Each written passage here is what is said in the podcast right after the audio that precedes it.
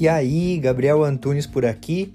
Esse é o podcast Minimalista Produtivo, onde a gente tem o foco central em conversar sobre minimalismo, mas também com algumas pitadinhas de ferramentas de produtividade, autoconhecimento e filosofia. Tudo para que a gente possa levar uma vida mais leve e mais consciente.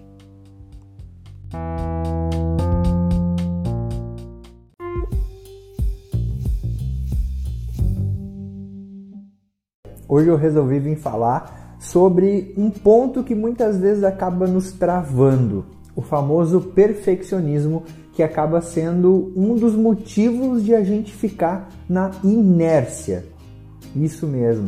Quem nunca esperou o momento perfeito, quem nunca muitas vezes desistiu de alguma coisa por achar que aquilo não estava bom o bastante. Quantas vezes a gente acaba bloqueado por pensamento em excesso?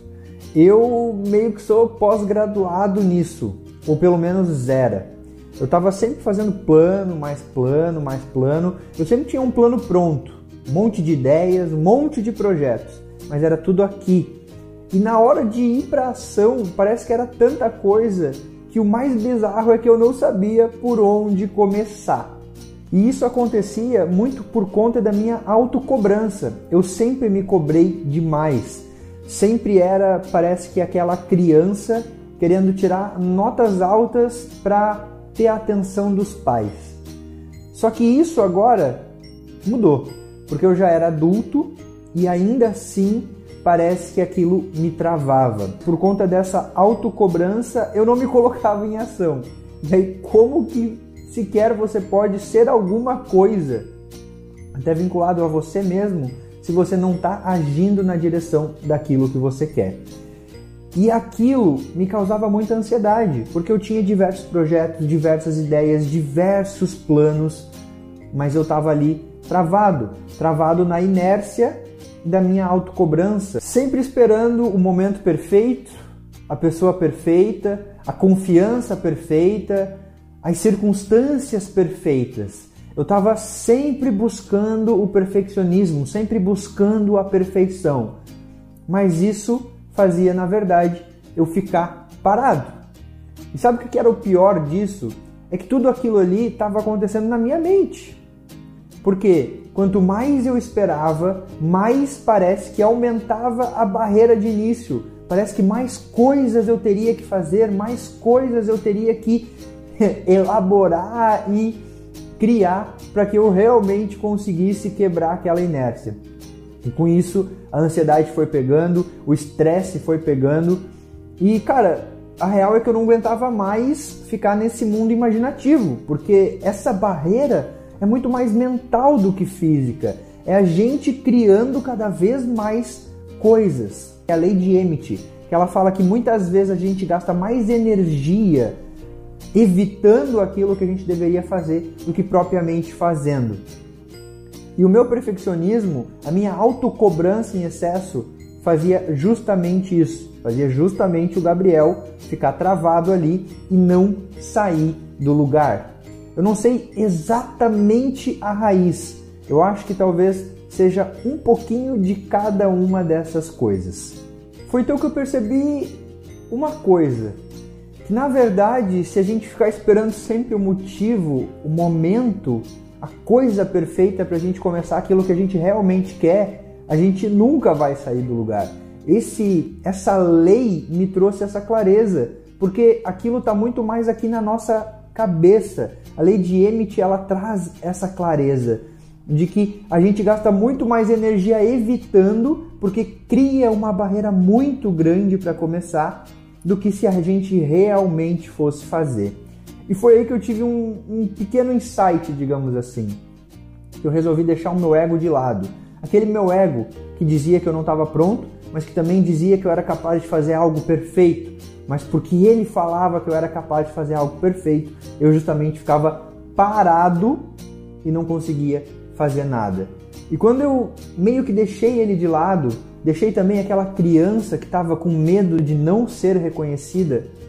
Quando eu comecei a deixar essas coisas de lado e simplesmente foquei num passo de cada vez, no 0,01%, naquilo que era o mais próximo que eu poderia fazer que as coisas começaram a fluir.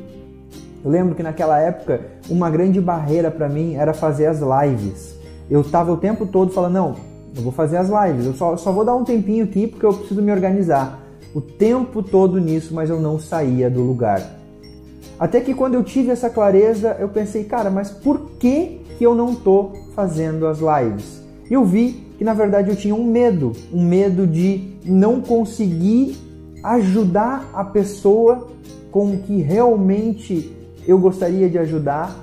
Era um cheio de medos. E aí, usando a lei de Emmett, eu simplesmente direcionei energia para o lado certo.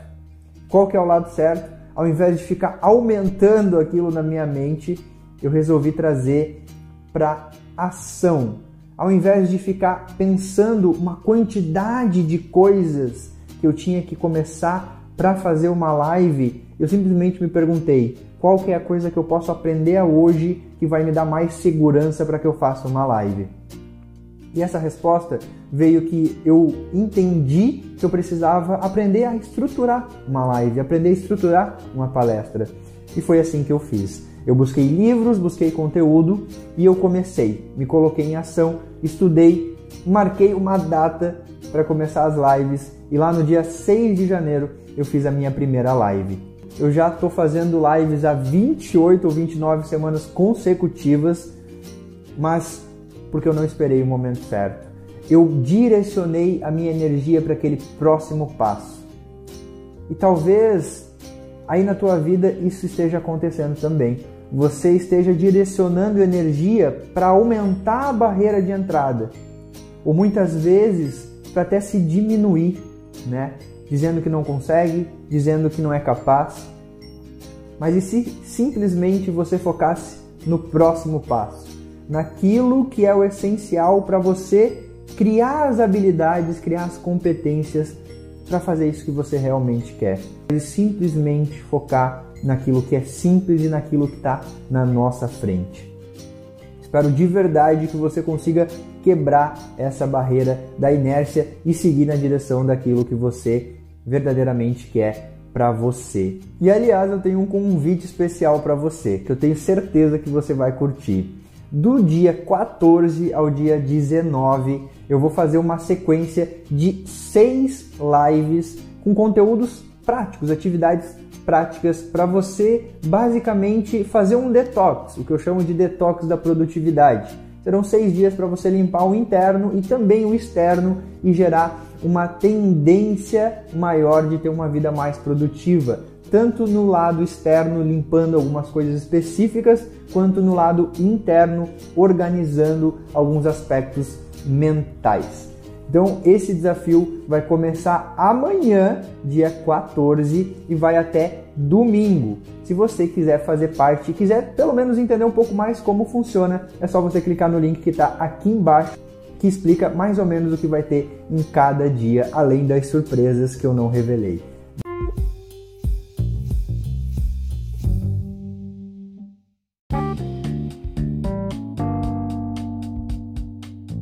Fez sentido para você esse episódio? Eu espero de verdade que tenha contribuído para a tua jornada. Se você quiser trocar uma ideia comigo, chega lá no Instagram @minimalistaprodutivo. E também não esquece de seguir o podcast por aqui. E se você se lembrar de alguém que você pode compartilhar esse conteúdo para que cada vez a gente possa aumentar mais a família minimalista, melhor ainda. Feito.